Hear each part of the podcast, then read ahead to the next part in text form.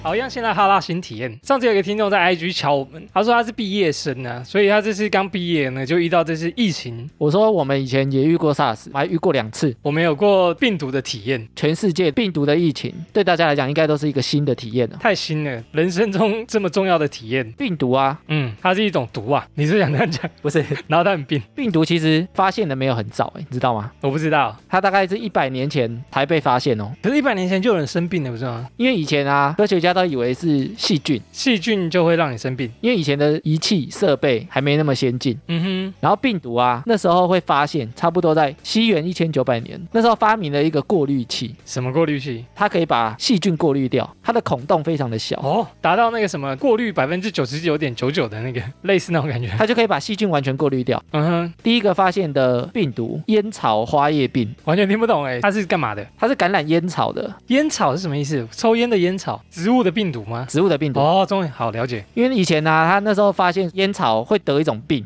然后会让它叶子皱皱的，不是这么好抽。就不会用了。然后后来发明了孔洞，可以把细菌过滤掉的滤纸，生病烟草的汁，把它汁收集起来，它用那个细菌的滤纸把它过滤之后，照理讲它就没有细菌了嘛。对，因为过滤掉了，它把过滤完的东西滴在另外一个烟草上面，试看看它还是生病，啊，所以它是有东西传染的，不知道是什么东西传染，对，但是它也生病了。它也生病了。 OK，后来才发现有一种可以感染的东西比细菌还要小，哦，所以他才这样发现一个比细菌还小的，但是他对还不知道是什么东西。后来它就把它命名叫做病毒。所以病毒的大小啊，大概只有细菌的千分之一，非常非常的小。哦，细菌我们都看不到了，所以以前大家都不知道病毒这东西，因为根本观测不到。无形之中就在传染了。所以那病毒是什么东西？病毒啊，它其实有点像生命，但是它又不是 生命。工作细胞里面的那个。 对，哎，工作细胞它里面也有讲到病毒，对啊，对啊。第一季的结尾，哎呦，你有看哦，我看太难 那得。时候是艾滋病病毒。哦，太棒了太棒了，是一部很好的动画，大家可以看一下。病毒啊，外面是蛋白质外壳，嗯，包覆是吗？包覆着 DNA 跟 RNA。哎，我知道 DNA、RNA 是什么。我们的 DNA 啊是两个像螺旋状的东对西对对对连起来的嘛，RNA 一般的形式是只有单边啊，单链跟双链，啊哦，懂了。所以 RNA 当然是一半而已，哼哼哼，嗯所以它有生命，本身没有生命，看起来像有生命。没有，因为它不能繁殖，哦，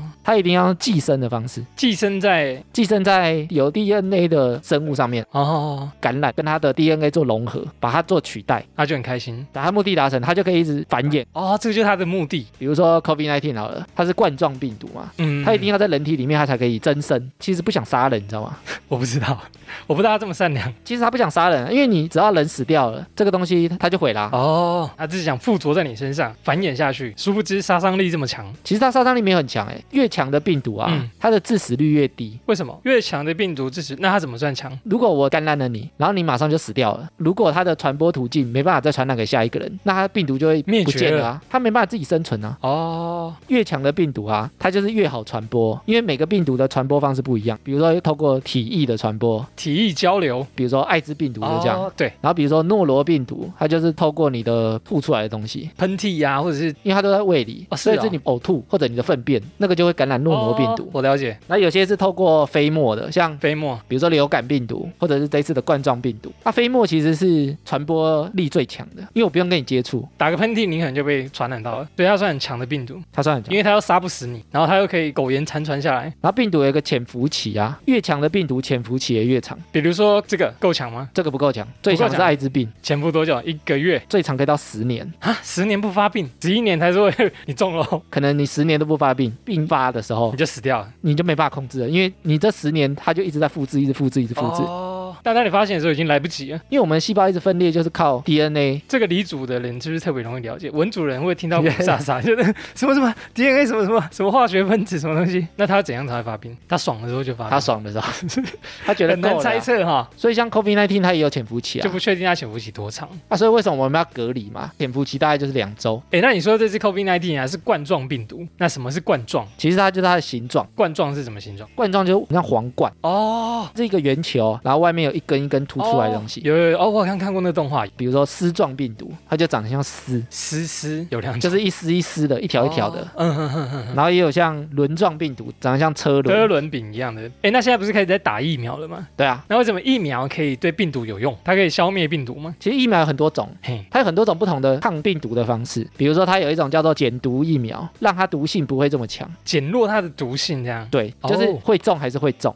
但是你发病起来，没有这么严重。对，不不会变重症。哦，我就把你的毒性减低，这种就是先打进去你身体微量的，让你先有点中毒。适应这样子。哎，所以这次的疫苗很像那样，哎，有不同种啊，有不同的东西啊？对哦，它好像每个疫苗的那种类都不同。，对，然后有一些啊，因为病毒要进你身体里面的时候，嗯哼，身体有可能会发现它是病毒嘛，所以有一些呢，它是把照片打进来，比嘿，如说冠状病毒的照片打进去身体里面，给它辨识是不是？得到了之后，他就发现说，哦，这是病毒哦，你赶快把它杀死。通缉犯一来先把它砍掉。对，有点像把照片打进去，哦，哎，这可以，这可以让。他发现。资料库收集起来，这样对。哎，那现在防疫期间呢、不是都在提倡多洗手啊、戴口罩啊？这个对病毒传播有什么用吗？这次的冠状病毒它是飞沫传染嘛，对啊，对啊，所以你戴口罩，你如果打喷嚏或者你讲话，你喷出去的口水就会先挡住。先自己吸回来这样。因为我们现在不是都提倡用肥皂洗手吗 Yes，那因为病毒它外面不是一个蛋白质的外壳，然后里面放着 DNA 嘛，嗯，然后你如果洗手啊，它就会把外面的蛋白质把它洗破掉，哦，真的哦、它就瓦解了它瓦解了之后呢，里面的 DNA 就流掉了，哦，所以它就整个就算已经死掉，就死掉了就。被消灭了。哎，那病毒到底怎么来的？后来发现了之后啊嘿，觉得说这应该是非常非常久以前就有了。远古时代流传下来的，对，那么久，然后病毒有一个说法啊、比较玄的啦，多 悬，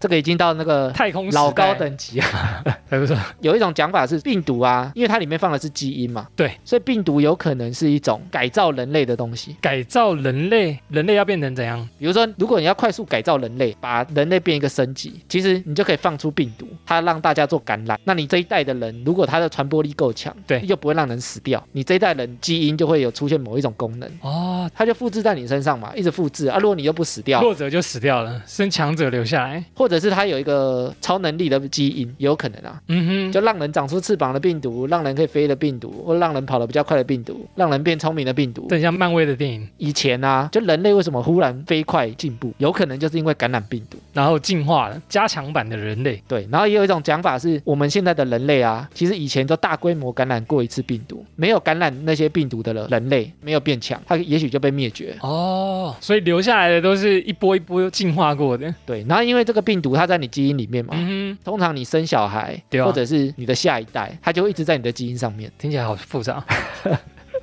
这个很 硬，对，啊这个真的很硬。然后最后我有查 COVID-19 嘛，它到今年的七月一号啊，怎样？你知道它全球已经感染多少 人？？大概一千亿吧什么一千 人有这么多人吗？？类都没那么多好不好有这么多？ 一点八亿人，哦，一点八亿蛮多的耶。很多呢。所以你看台湾确诊其实才几千几万 人，台湾确诊一万多人，这个病毒真的对全世界来讲都是一个新体验，虽然是不太好的新体验。 哎，像病毒啊，你不是说已经流传一百多年？它被发现一百多年，哦，那以前有哦流行过这种也是大规模的病毒吗？有啊，以前最大规模就天花，天花就打牛痘的那个，哦，现在已经消失灭了。绝对不对？所以人类是可以战胜病毒的，对，是有机会的。只是需要时间来跟它斗争一下，但是战胜过后又可以恢复以往正常的生活。加油！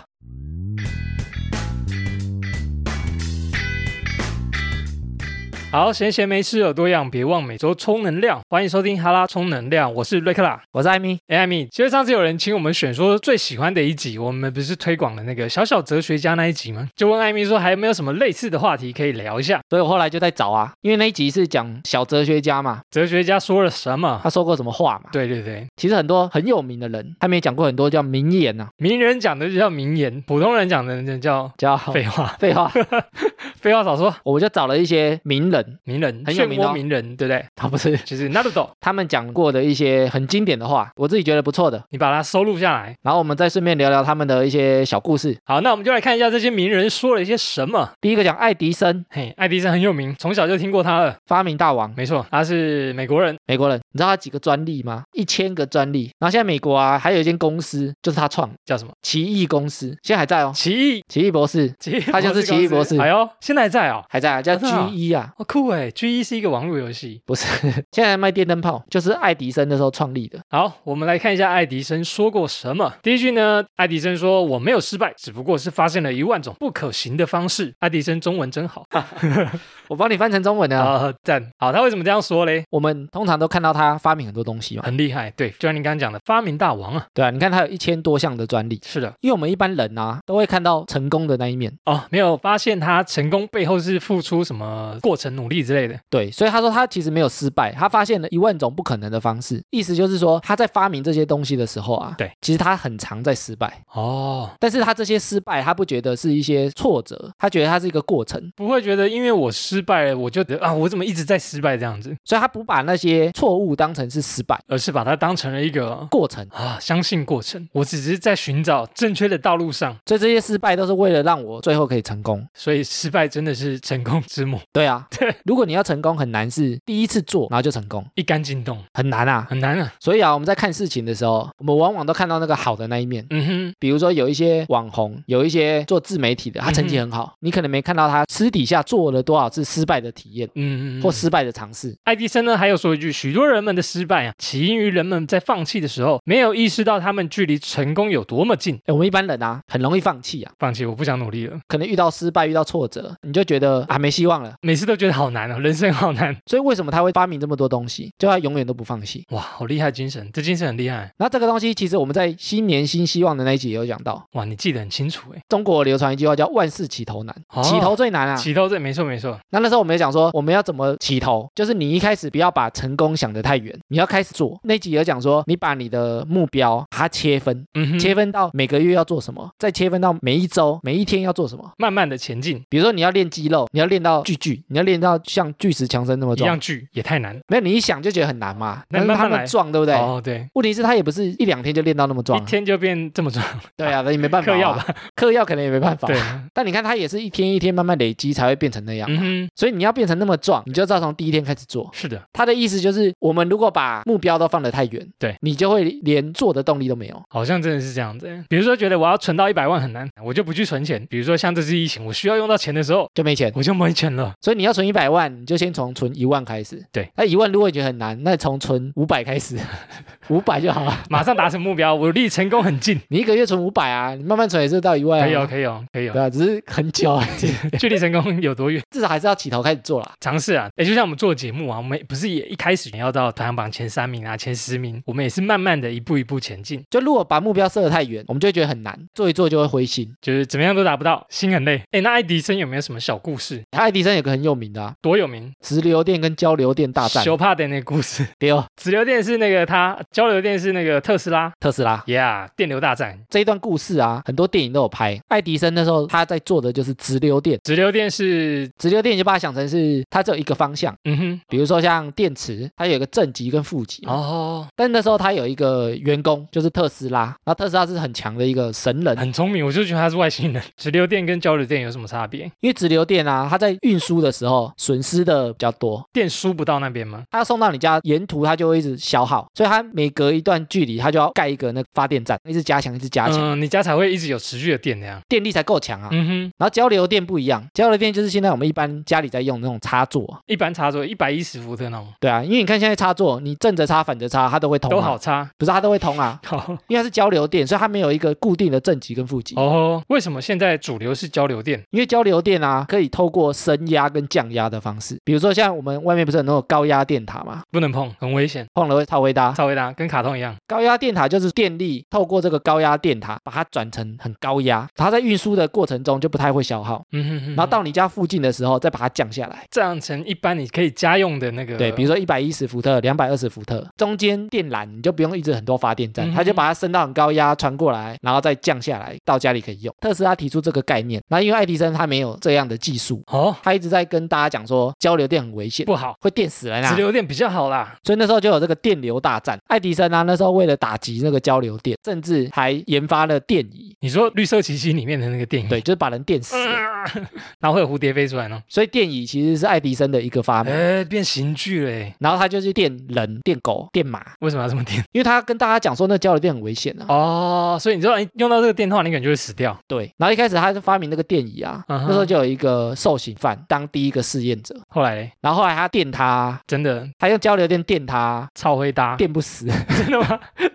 交流电没电死，为什么？刚发明，所以还不是很完善。哦，那很尴尬欸。他第一次电他哦，嗯他没有死，他有呼吸。嗯哼，然后第二次电他，他的血管爆掉，还是没有死还，是没身体整个起火，还是没有死。那个真的很痛苦 欸，那糟糕给我一只死好不好？ 所以他电第三次才死。辛苦他了，现场目击的就觉得说，这个比直接处刑还要痛苦。惨无人道，太可怕了。关于冠老板呢，可以看看电影《交流大战》电流大战，电流大电流大战交流 大战，笑死。再下一个呢，我们来看看丘吉尔，丘吉尔啊，一八七四年出生，这个是什么？一战还是二战？一战哦一战时候他其实一战的，他那时候就是第一海军大臣，哦，海军上将所以他有打过一战。哦，海军总部的大将。二次大战爆发的时候，嗯哼，他又是海军上将，哦，真的吗？所以他同时打过一战跟二战，哇，活宝哎、很强哎、活了这么久，诶他不是首相吗？二战的时候打到二战的中间，接任那时候的首相，哦，打一打就说，哎、我要先去接首相了，我先忙，你们先 打。所以后来他接首相之后啊，嗯哼那时候不是有同盟国跟轴心国吗，yes。英国那时候是同盟国的，对，他接首相的五年之后就胜利了，先说轴心国就是德国啊、意大利啊，然后他很强哦，多强，他在文学上也拿过诺贝尔文学这奖，么厉害，文学造诣很好的，又会打仗，文武奇才，所以他写诗吗？不是，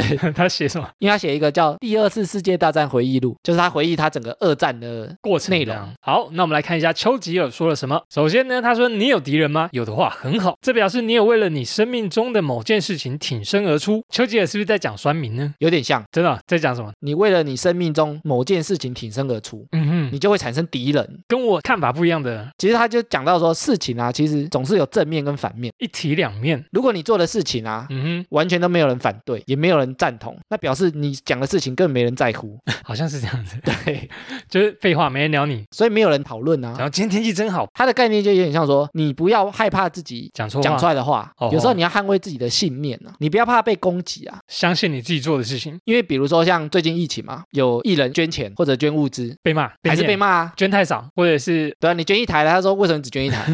你的钱那么多，只捐一台，不管做什么，一定会有人在骂。应该说你不要害怕会被别人讨厌，而不敢讲你自己心里的想法。想法。哎，我觉得应该哦，这样讲好像就比较懂了。对就是你要勇于捍卫你自己想说的事情，然后我们之前有讲过华人文化嘛，是华人文化就是大家齐头式的。齐头是这样，大家都想法差不多，你如果想法跟人家不一样，你有可能被人家霸凌，对吧、可能被人家欺负，或者觉得你是异类。这个人怎么这么奇怪，怎么会这样想？对啊就越来越不敢讲。也许你自己心里有一个信念，嗯，但你又不敢讲，你害怕别人讨厌你，或者你害怕你不合群，就会活得很压抑啊。对，就我好像在为别人而活，我就是为了融入大家而活在这个世界上，对啊，那你就没有自己的一个个性、跟信念、跟想法。做不出自己想做的事情。你看，像我们现在做节目，嗯哼很多人给我们鼓励嘛，嗯，但是我们也会收到一星、二星、三星啊，一心最近好像越来 越多，头很大，啊就是我们也一样会被人家讨厌啊一。定会，对，因为我们讲的事情一定会有正反两面嘛，一定会。有些人喜欢听，就会有人不喜欢听。有些人喜欢听节奏快的，有些人喜欢听节奏慢的，对啊，有些人好笑的，有些人喜欢震惊知识的。所以如果我们要迎合大家，我们就会四不像，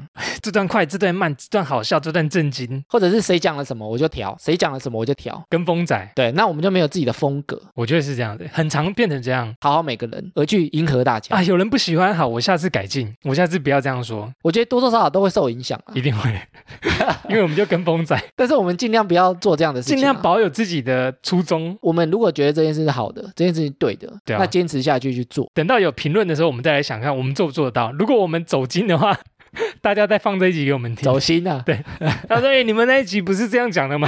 对。保有原始的初衷，这样其实我在群组里啊，对哦有时候都会当放炮的那个人，放炮怎样？就是炮人家，觉得你讲的是你就错的、刺啊一。下人家的，对啊，纠正人家的。”啊其实我自己的个性不太害怕别人讨厌我，哦，对啊，你这 你很喜欢人家戳你是不是我不是啊，就欢迎大家来跟我战，也不是赞，来来挑战来。我觉得我有我的想法，我把它讲出来，哦，不害怕别人跟你讲的不一样。然后就导致我不敢讲，或者觉得说，哎，我是不是不要讲比较好？你你觉得他长得丑，你就想说你长得很丑。 我不会这样哦讲， 不是这一种， 丑是主观的啦，哦我就不会那个讲啊。你这呃，比如说对事情的看法了。对啊，我有我的看法啊，对那我没有说你要跟我一样看法啊。对，那我也只是把我的看法讲出来而已。哦比如说像节目，我也只是把我的观点讲出来，我不是要大家照做啊。哦，我觉得这一点要很懂，欸每个节目都是这样子，他讲的可能是对，但你不一定要跟他做。那我们也是一直在讲这件事情啊，我要大家参考就好了。对，对那我也只把我的观点、我的发现、我的观察把它讲出来。对，yes。我们也知道说，我们讲有些东西可能会引起有些人不开心啊，样。比如说我们讲女生怎样，站女女生可能不开心嘛 Yeah 我们站男男的也可能不开心啊。但是我们两边都站来站去啊，摆来摆去的、跟啊。风仔，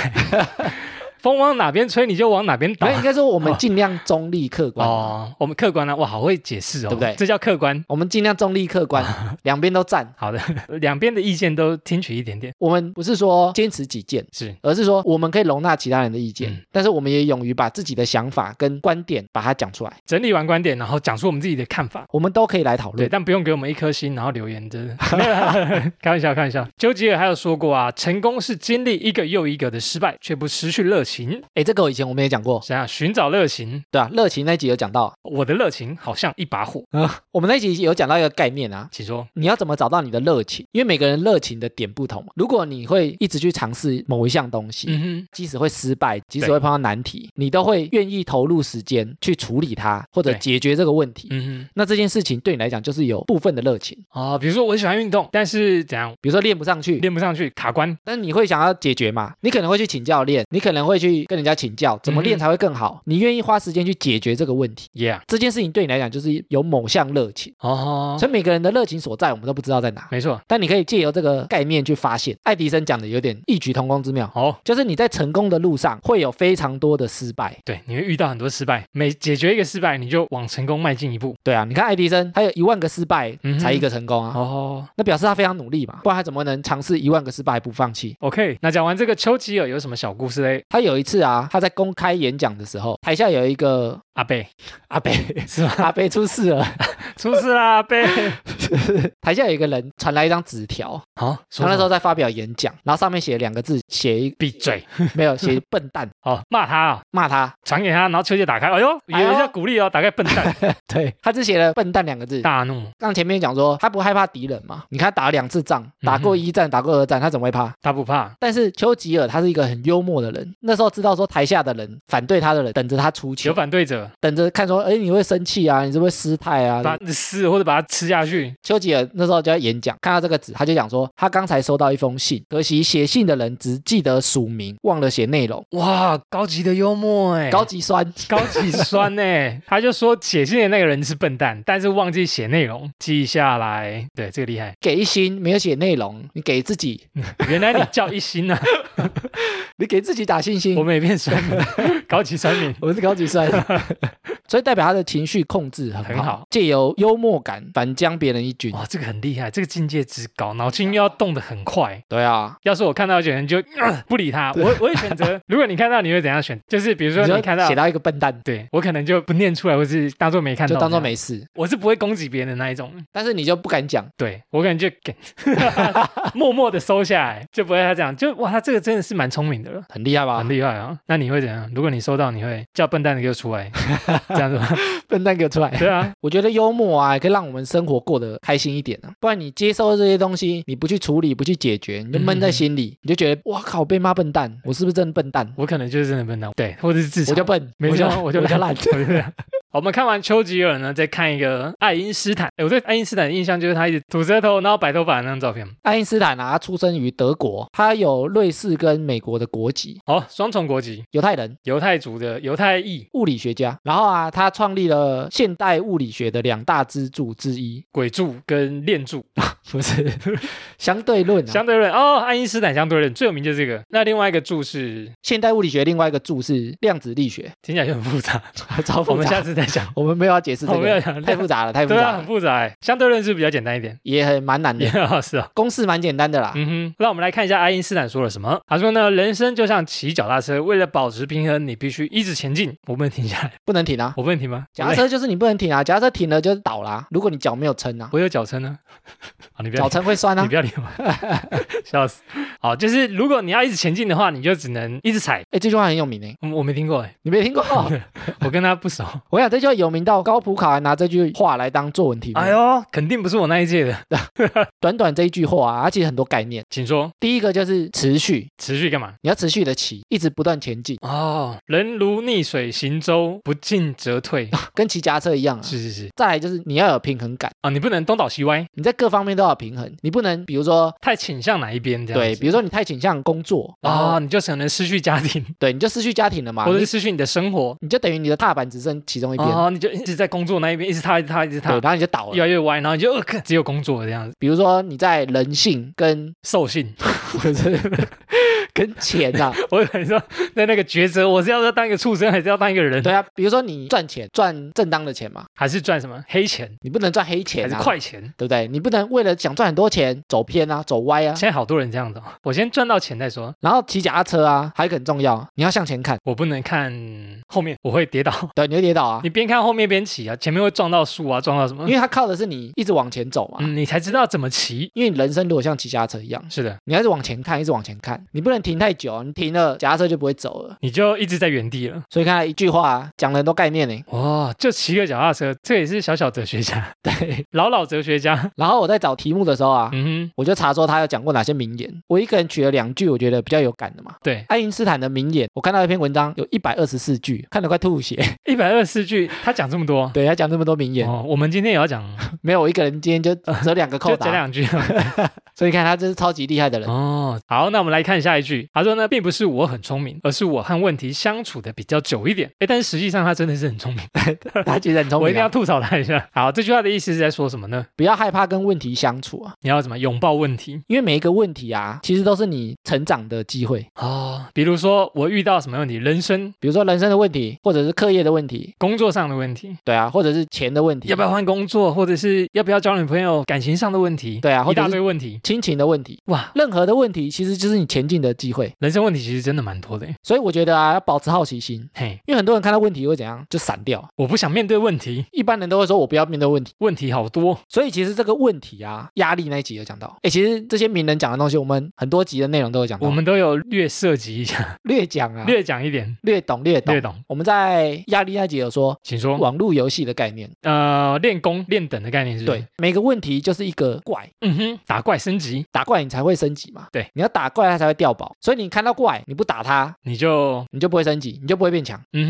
哼，比如说玩网络游戏，你要怎么把等级练高？我要获取经验值啊，对，然后还有几个秘诀啊。好，你不能一直在打哥布林啊，你不能一直在打木人啊你，要打龙好像有点快，一开始也不能打龙好好就你要知道你现在的等级在哪里，你要把怪打死才嗯有哼啊经验值嘛。 yes，打他几下，他把你打死，你就没经验你 值了。要登出昂来，反而失去经验值，越挫折这样，第一个是你要去面对问题，你要去解决问题，你就会成长，你就会获得经验值。对，然后再来是你不能一直处理太小的问题。如果你变强壮了，我今天处理什么杂事所以这个也像舒适圈的概念。如果我一直在打非常弱的怪，是。打一打他已经没什么经验值了，你会搞得自己很累，哦然后你又不会成长，你就觉得你的人生怎么好像在原地打转，都一样的事情这然样，后你等级又没上升。乏味。嗯啊！别人都纠团打龙了，你还说不要？我在附近打哥布林我就打好，个布林就好了。。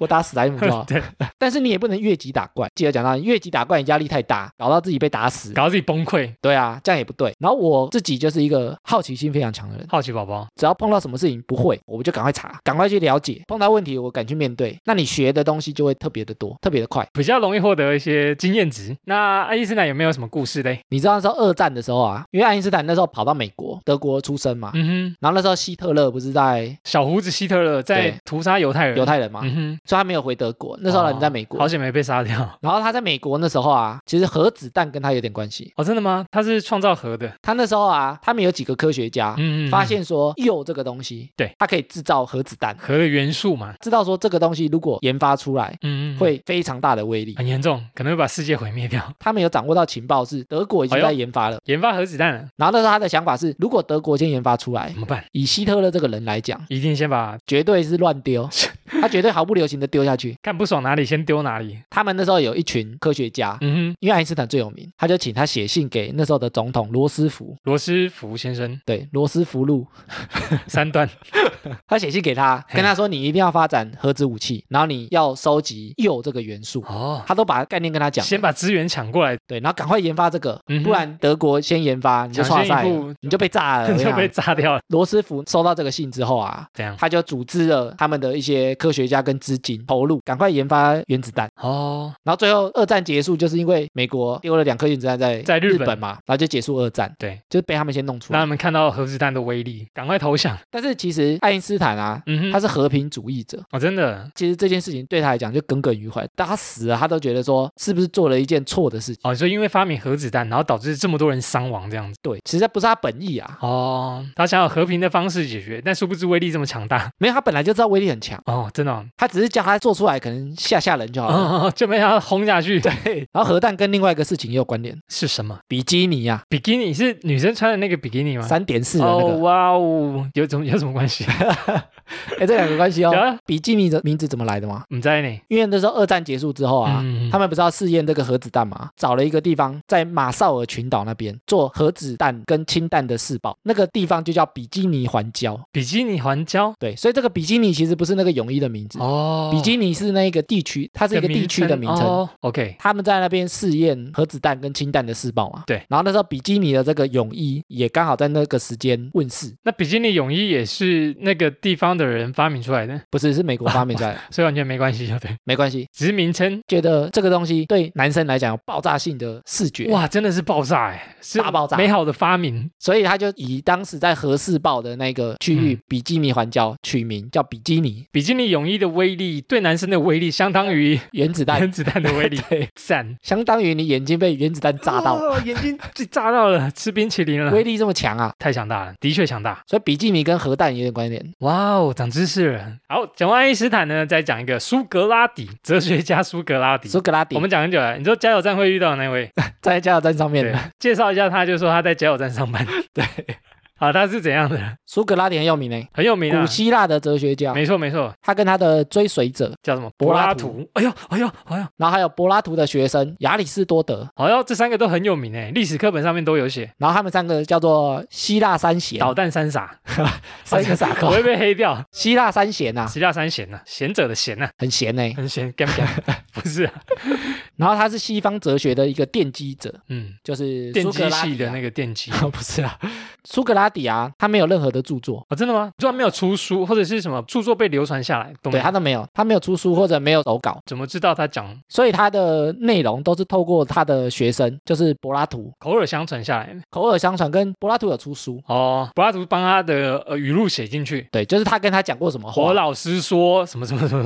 对，那、苏格拉底自己本身是没有留下任何著作，哦，原来如此。好，我们来看一下苏格拉底哲学家说了什么。他说呢，唯一真正的智慧啊，是知道自己一无所知。这个我知道。哎，这跟那 个无知的力无知无知的量力 量所以看那个小孩子真的说不定是苏格拉底转世啊，哎真的东方小朋友苏格拉底讲的的话一模一样很。像呢，哎，这句话其实对苏格拉底来讲也很有名啊，所以他也在探索。他就觉得他最大的智慧就是觉得自己无知，嗯哼所以什么都可以知道，所以他觉得这个是唯一真正的智慧。遇到问题就把它搞懂，就觉得很想把它搞懂。应该说遇到问题，先认为自己不懂，那我去把它用到懂，用到懂，我就获得了这个智慧。然后我去探讨、去请教你可以听完之后再来认同或不认同，啊哈但。至少你都懂了。那他觉得这个是获得无限知识的一个开关，不要操端啊，那个叫什么啊？等球。自大、骄傲、自大，等 秋，等秋，你这个很到地， 等秋很到地，笑死！就不能交大、交大、交 大，交交大大，清清大，骄傲自大啦，就觉得啊，我好像什么都懂啊，其他人都不懂。或者是我教你啊，什么都我教你、啊，真的，你，不懂我教你啊，你跟着我做就对了。对啊，下一句呢，苏格拉底说：“我无法教任何人任何事情，我只能驱使他们思考。”哎，你有没有觉得跟节目宗旨很像？这个其实我也是我一直以来的宗旨，哎，就是跟我想的差不多。我可能也是苏格拉底。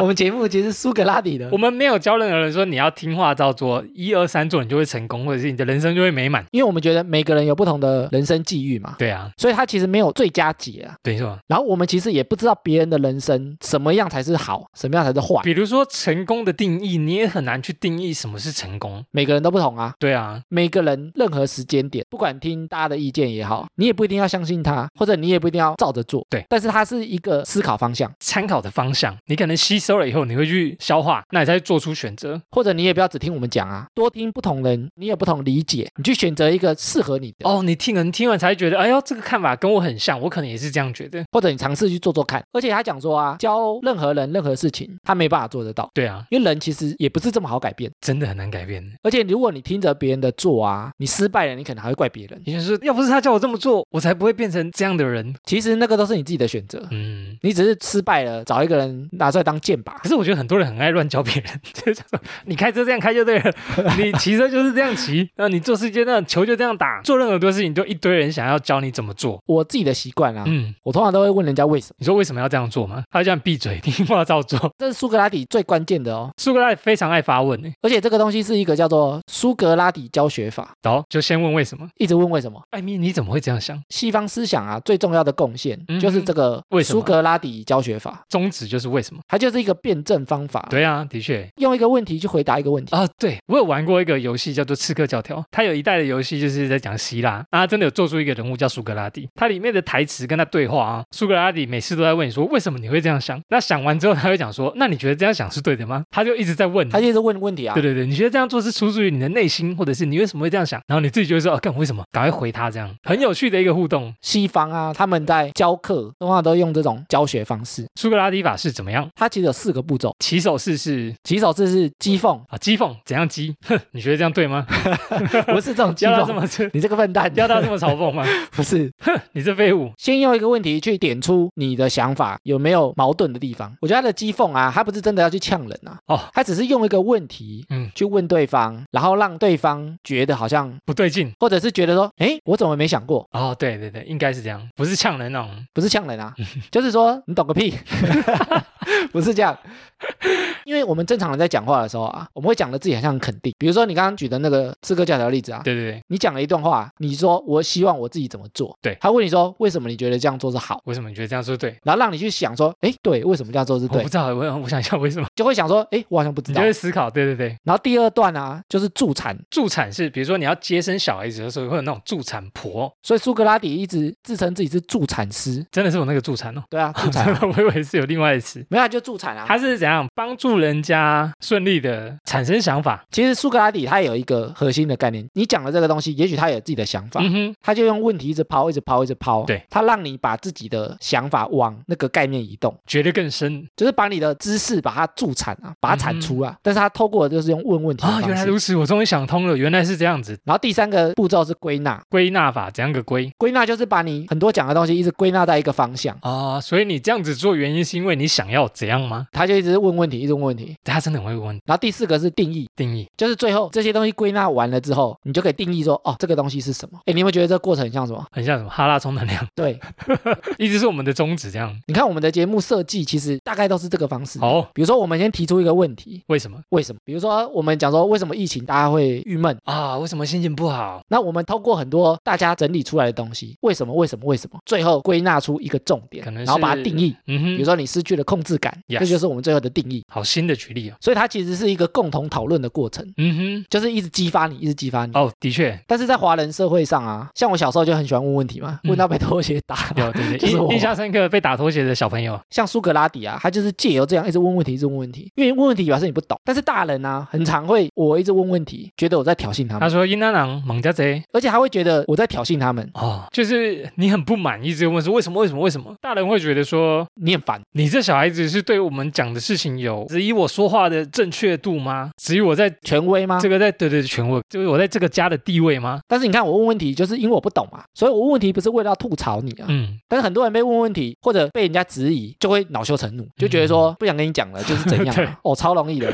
张浩明就恼羞成怒嘛。有时候会这样，你如果懂了，你把这个东西跟我讲，嗯，你把来龙去脉跟我讲，是。”那也许我会被你说服啊。你刚刚讲那个苏格拉底问问题法有没有什么举例比较好懂？比如说我问你说，你相信命运吗？我相信命运，一般人会相信嘛？对，相信命运有两种，有一种叫人定，人定论胜天。嗯，飞龙在天。哦，不是， 人定胜天就是你做的事情会改变你的命运。哦你任何事情决定权在自己，做了不同的选择，命运就会不同，这是一种。 ，yes，那另外一种就是命定论，就是你的命运是固定的，你今天会被石头打到，你就会被石头打到；你被车撞到，就是会被车撞到。对，你的命运是固定的， yes，是命定论。这样就会有两种人嘛，对可能就会问说，那你是觉得人定胜天呢，还是命运是固定的？那瑞克你是哪一种？我觉得我是一半一半的。一半一半， 为什么我？有时候相信人定胜天，有时候相信运气也很重要。哦哦，所以是一半一半。对我没有完全论，人定胜天的那一方，比如说我就会问你，那你相信星座吗？你相信生肖吗？要占星座吗？我我我相信星座， 你相信我星座怕吗？被占。不然你相信星座啊？嗯，比如说你相信星座，你又相信人定论，那我就会问啊，如果你相信人定胜天，那你星座就是出生的时候你就确定你是什么星座，决定你，这个人的性格了。就是你如果人是可以决定的，对，那跟你什么星座座就无关，没有。关系。你后面的人生都是你人去做决定的。那为什么你还相信星座？对，为什么你还嗯相信星座？嗯那我们把这一段留下来问那个以后相信星座的 人。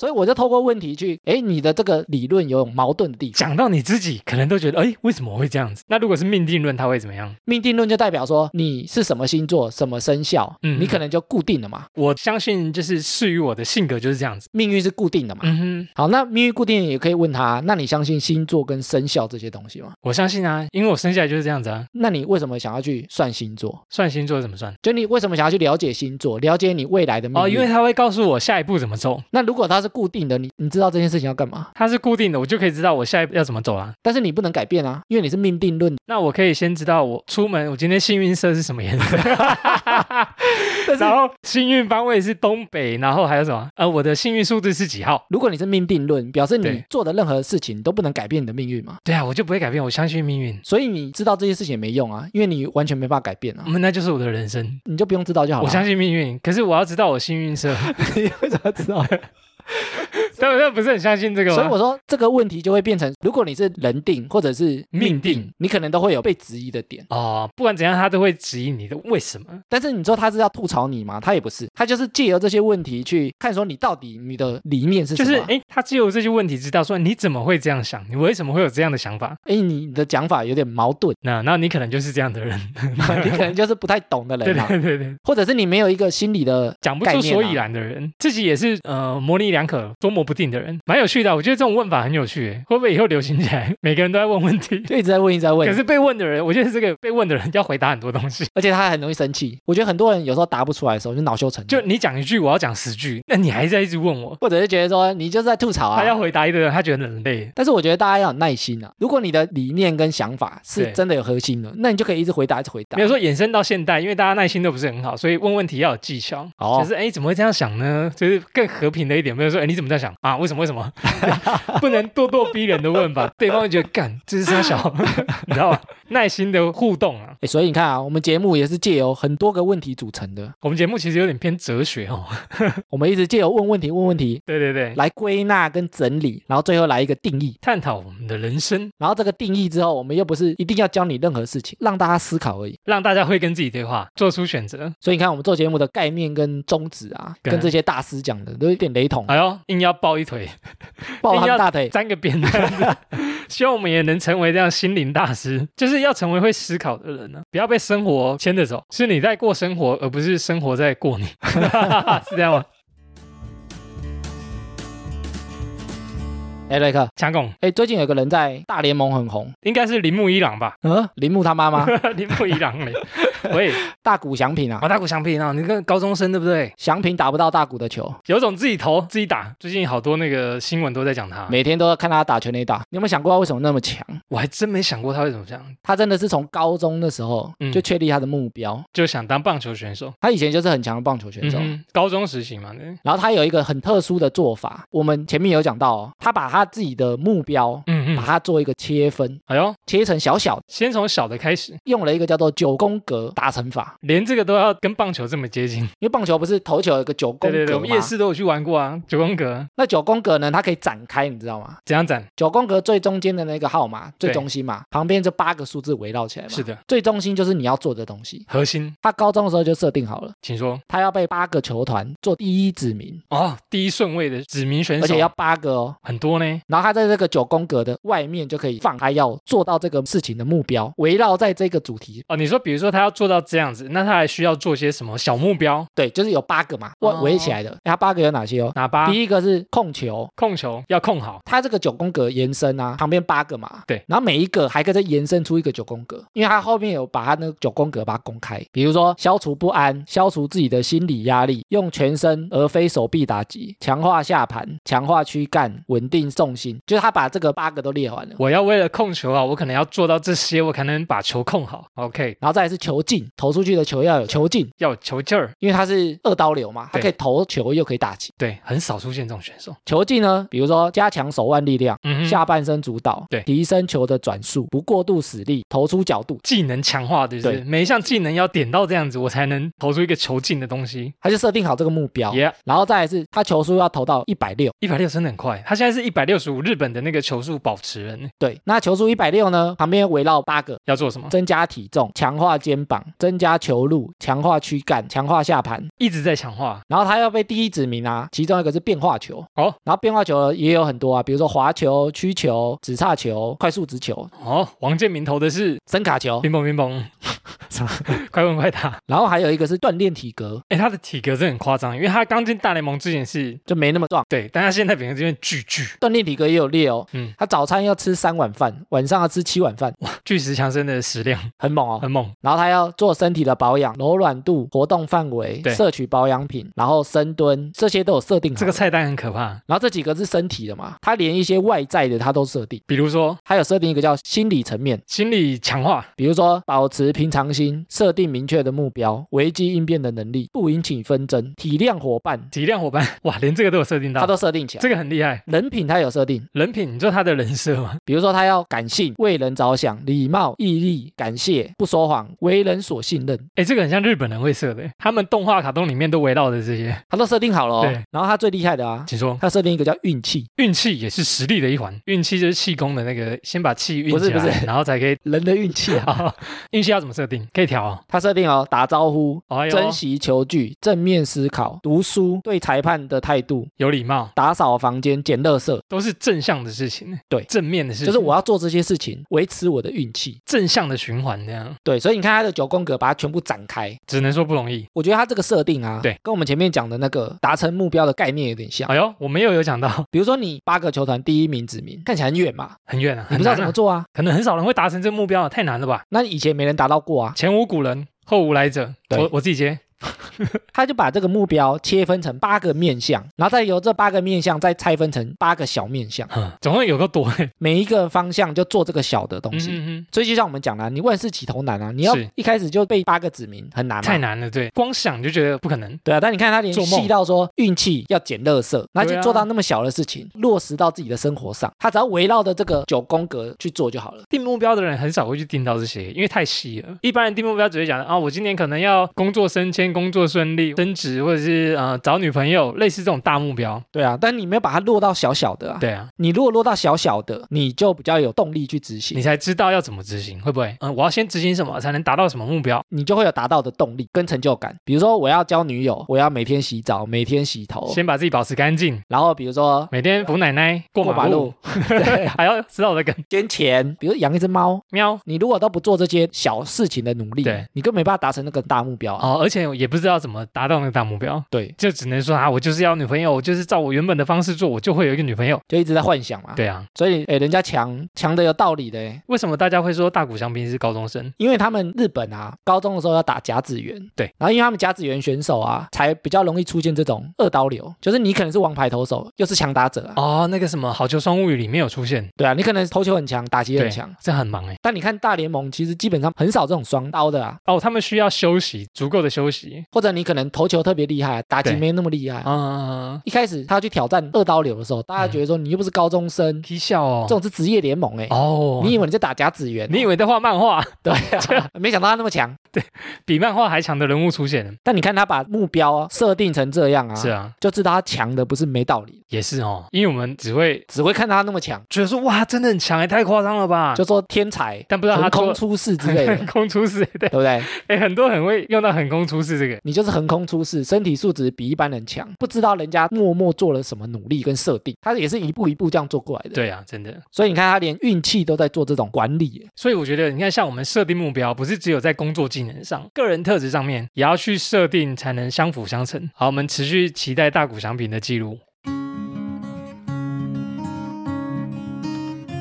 好，接下来听众回复留言，我们有新的赞助抖内，恭喜 Vicky 成为我们的哈拉实习生。赞哦！然后 Vicky 有说，疫情期间啊，每天去走山路的时候都会听你们哈拉，你们配合的真好。他说呢，瑞克说话的方式很像他的儿子，觉得我们很棒，请继续努力。啊，他的儿子现在二十岁。他说屁屁的 很像，我们上次好像念他留言的，我们上次有念到，对对对。我们还有另外一位呢，也是订阅赞助的哈拉实习生。好，A 妈呢还没有留言给我们，如果你有听到节目的话呢，欢迎来跟我们留言。谢谢。接下来回回复 Apple Podcast 五星留言。首先呢是狐狸 Monster，狐狸 Monster 是杀时间机器，他说呢好听优质的节目，必须五星留言支持，爱心。这个是蝗虫哦，杀时间机器呢也是 Podcast 的节目，有请艾米介绍一下。他们也是一个双男组合，双口很好笑哦。很好笑他们是经纪人，哦，他们是演艺圈的经纪人，所以他们有一些艺人的朋友啊，有一些演艺圈的幕后。幕后花絮啊，幕后的小故事啊，八卦啊，然后他们节目有个特色，请说。有一个叫欧北贡老师帮人家测字，欧北贡老师，这个很像以前郭子乾演的那个对对测字大师。他会用一个很奇怪的腔调，然后帮听众测字。哎呦，这个很酷哦，他就乱测，对，乱测。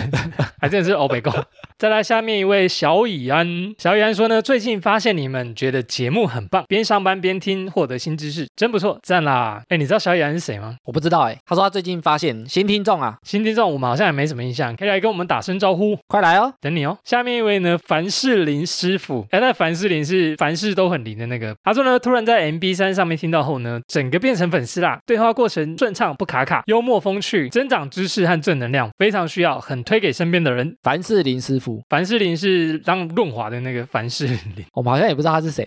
我们也不知道他谁，但是他留言蛮有趣的。哎，最近的听众啊，嗯好哼，像大部分都是 MB 三上面来的。对啊，帮我们增长了不少粉，然后 MB 三啊，它比较特别，就是它在每一个单集都可以留言，每个单集下面对不对？对都啊可以跟我们说说话。所以如果留过五星的嗯， IG 留言也可以。那有些如果用 MB 三听的，在那边留言，我们也都会回哦。单集，比如说我今天听完，我特别有点想法，可以留言在那边。对啊，我们都会回哦。 Yes，谢谢凡士林。好，接下来回复一些其他地方的留言。首先呢是咖啡心，他说呢原本是用 MB 三来听歌的啦，后来发现有 p a c k a g e 的功能呢，就点开来听听。现在呢已经成为他每天睡觉的床边故事，总是在我们的闲聊之中呢慢慢步入梦乡。他今年要升大三呐、然后觉得听节目呢可以学到很多有用的事物，很多话题也很有共鸣。感谢哈拉带给他的启发，他会在心里默默替我们加油。大学生呢、洋溢青春的大学生，不过他很忙哎，暑假然后又要打工又要上课，还好有哈拉充能量陪伴他诶我们也有发现啊，MB 三很多使用者啊，对一开始都是拿来听歌，哦，因为他最刚开始就是主打听歌，很多人都讲说他是无意间点到那个 p a c k a g e 的选项，就调话麦，一听叼住，调调哈拉充能量，赞啊、哦！赞哦！希望我们可以陪伴你持续到你出社会之后，然后我们还在录，我们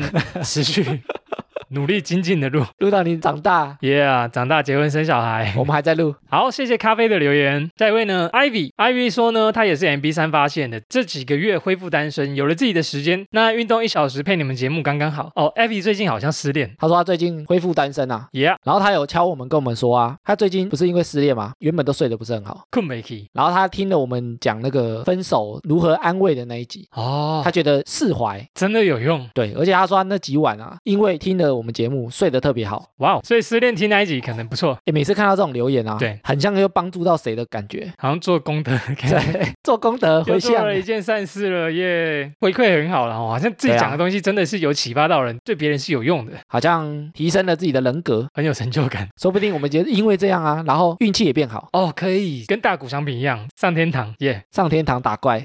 喂，天堂 M，喂， 没有叶配啊。好，谢谢 Ivy 的留言回馈。好，下一位呢是落鱼的留言，他说你们超机车的，要叫警察抓你们。喂，喂，吓死！我是美睫师啊啦，服务客人的时候呢，都会戴上耳机听你们的频道，不过极度让我笑到差点弄伤客人。这样可以吗？哦，他工作的时候常常笑到手在抖，但还是要听。有把你们的频道呢介绍给老公听，我们都会睡前听，开车也听，边听边讨论。发现讨论你们的论点时呢，都不会吵架，哎而且会一起认同你们。花无婚姻的救星啊，超多观点呢对我们很有帮助，还有新知识的吸收，让我可以当两个儿子的智多星，超爱你们的，会持续发扬你们的观点，还有你们的频道。希望有一天呢可以参加你们的见面会，赞啦！一开始看到留言的时候啊，嗯，他说他叫警察抓我们，吓 一跳。吓死！